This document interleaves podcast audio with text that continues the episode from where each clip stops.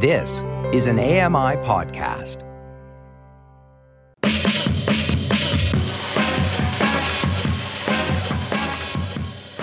Welcome back. It's now with Dave Brown on AMI. Let's get to a review of the new Steven Spielberg movie. It's called The Fabelmans. Before we get to Michael McNeely's thoughts on this, we have a short clip of the movie. This one features Paul Dano as Burt Fabelman talking to his son Sammy, played by Gabriel LaBelle. Let's roll the clip. I want you to make a camping trip movie. Uh, you can learn how the editing machine works while you do this. It'll make your mom feel better. Yeah. That last night when she danced in the headlights, that'd be great. Get to it tomorrow, okay?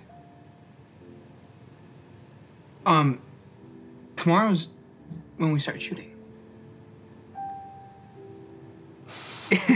Escape to nowhere. We're shooting all weekend. Shooting Dad. I next weekend.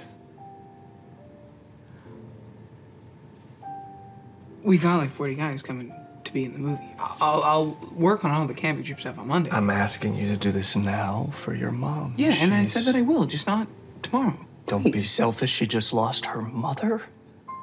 That's more important than your hobby. Dad, can you stop calling it a hobby? It'll cheer her up watching this. It's something we can Her do. mom to- just to- died. It's, it's, how is that going to cheer her up? Because you made it for her. Let's bring in entertainment critic Michael McNeely for a review of The Fabelmans. Hey, good morning, Michael.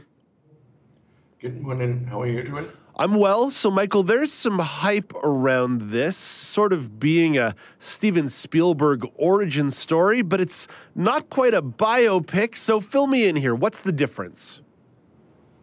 Actually, I think you might as well just go ahead and say that it's a biopic. Sammy is Steven. For all intents and purposes, if you look at a picture of Steven's father, it looks he looks like Paul Dano. It's it's quite striking.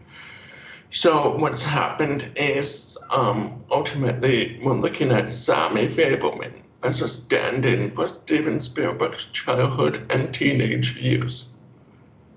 I think I think the film starts off with a bang, at least for all film lovers across the world, because we see Sammy slash Steven's first time going to the cinema, where they both watched the greatest show on earth. And that is that is true according to Steven's biography. But what's really interesting is that this scene starts off with with with um um, Sammy's father and mother saying things like, You're going to go in there, you're going to sit down, the lights are going to go off, but your mommy and your daddy are, are nuts to you. There's nothing to be afraid of. Can you just imagine if Steven Spielberg was afraid of movies? We would never be here today. How much of the origin story is going to be experienced in this film? I'd say a fair amount. So what we know is that Steven Spielberg has been wanting to tell this story for some time. So he worked with playwright, screenwriter Tony Kushner, who they've worked together with um, a few times in the past. They worked together to tell this story, and the reason for that is because Spielberg was always trying to come to terms with his parents' divorce. And as you can see in the trailer that we showed you, there's a little bit of tension between the father and the mother, and the father wanting Sammy slash Steven to make a film that will help the mother come to terms with her mother's death. So through that, we can see the magic of filmmaking to try and help people deal with their emotional challenges, but we can also see the pressure imposed on the filmmaker to to do what he or she is told.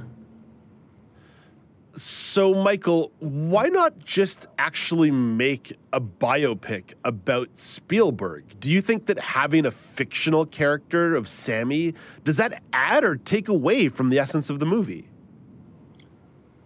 As a lawyer, I can tell you it's all about deniable plausibility. Um, but let's go back to the film critic now. The point is, Sammy is Steven when you want him to be, and then when you don't want him to be Steven, he's not. so you can do whatever you want within those confines. Steven Spielberg said that he had a hard time making this film because he wanted to make sure that his parents, his parents were depicted accurately, honestly, and with some compassion. Having seen this movie, I can tell you that the parents definitely get some critique for their parenting, but he also appreciates them for what they did despite their misguidedness at the time. So, Steven was growing up in the 1950s, which you can imagine was quite a conservative time. And the fact that his parents are Jewish and they got a divorce is is pretty groundbreaking, at least for the family structures at that time. Um, what's interesting about Steven and Sammy's family was that there was a third person, a third parenting figure that lived with them, and that was the father's best friend, who the mom ends up falling in love with. So you basically have three parents instead of two parents. And so with this family structure, that there would have been some controversy, at least over the years, talking about, you know, why your mom had an affair with your father's best friend, da da da da. And now finally, Steven Spielberg can, you know, tell the story, but perhaps he's still a little bit conscious about what kinds of kinds of gossip may be spread or what kinds of concerns may be had by everybody watching. So he has made it a fictional family the Fabelmans. There are lots of movies about children nurturing or discovering their talents and passions. What makes this film stand out from others? Michelle Williams. That is the short answer. The long answer is that Michelle Williams is one of the greatest actors I've ever seen in my life. She plays she plays um, Sammy's mother and you may know her as playing Marilyn Monroe once upon a time. Um, ultimately, Sammy slash Steven, I'm to keep doing this all the time, Sammy slash Steven's mom um, was ex concert pianist. So she was very artistic. And as you can see, when we looked at um, Sammy slash Steven's father, he's an engineer. He's very hands-on. He, he is a workaholic. He actually ends up working for IBM and designs one of the first computer cash registers, which is pretty amazing. Um, but go back to Mitzi, who is Sam's mom, and Steven's mom has a different name, of course. But Mitzi, um, she had this history of being a concert pianist, but she's given it all up to raise a family.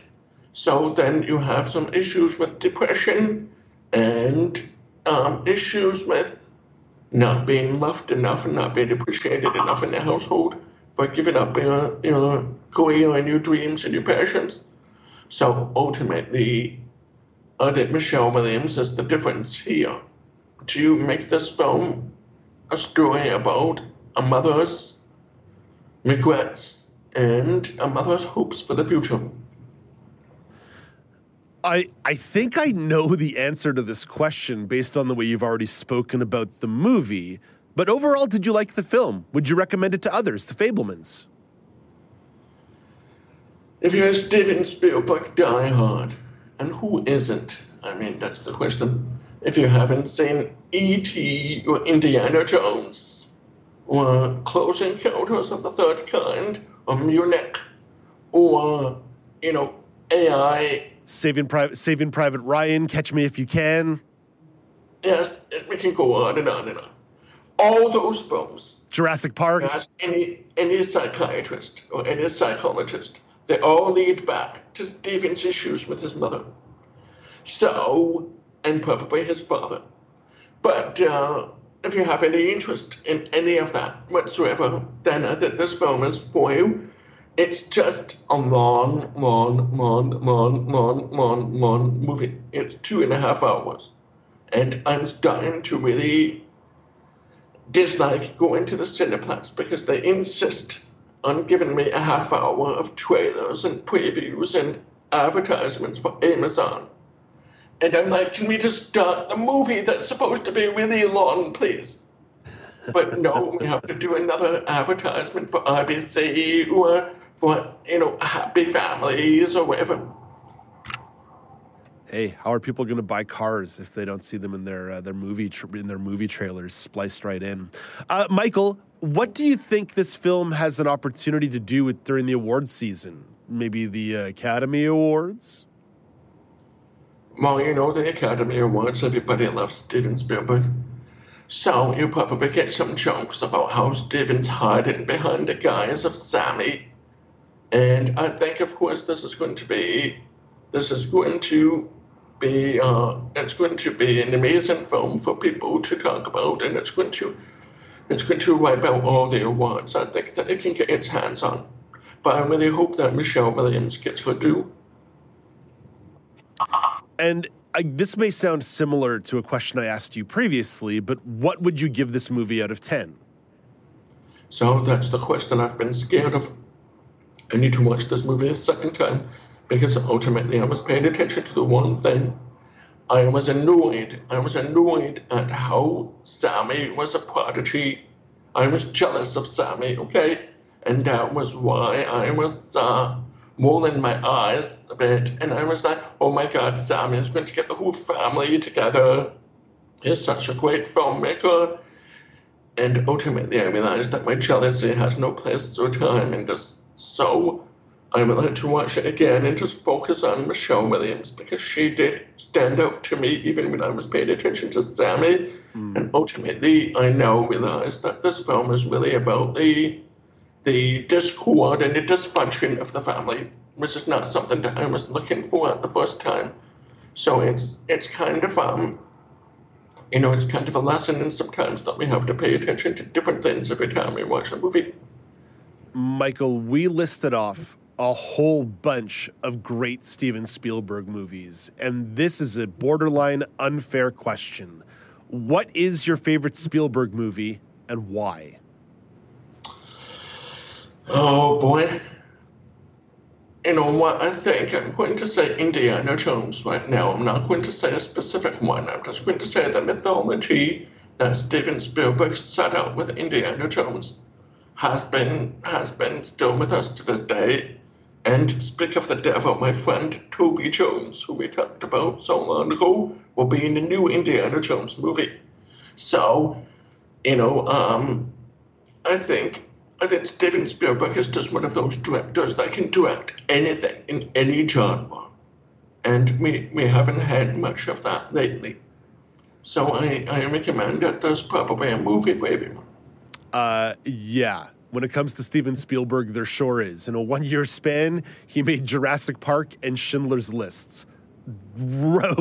Different movies to say the least and both exceptional in their own way uh, people forget as well that he was the executive producer on the first transformers movie so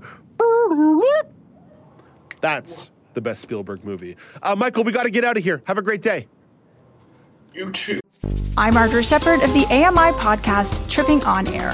Every month, my co host Alex Hajar and I spill the tea on what it's really like to live with MS. Watch Tripping On Air on YouTube or download wherever you get your pods.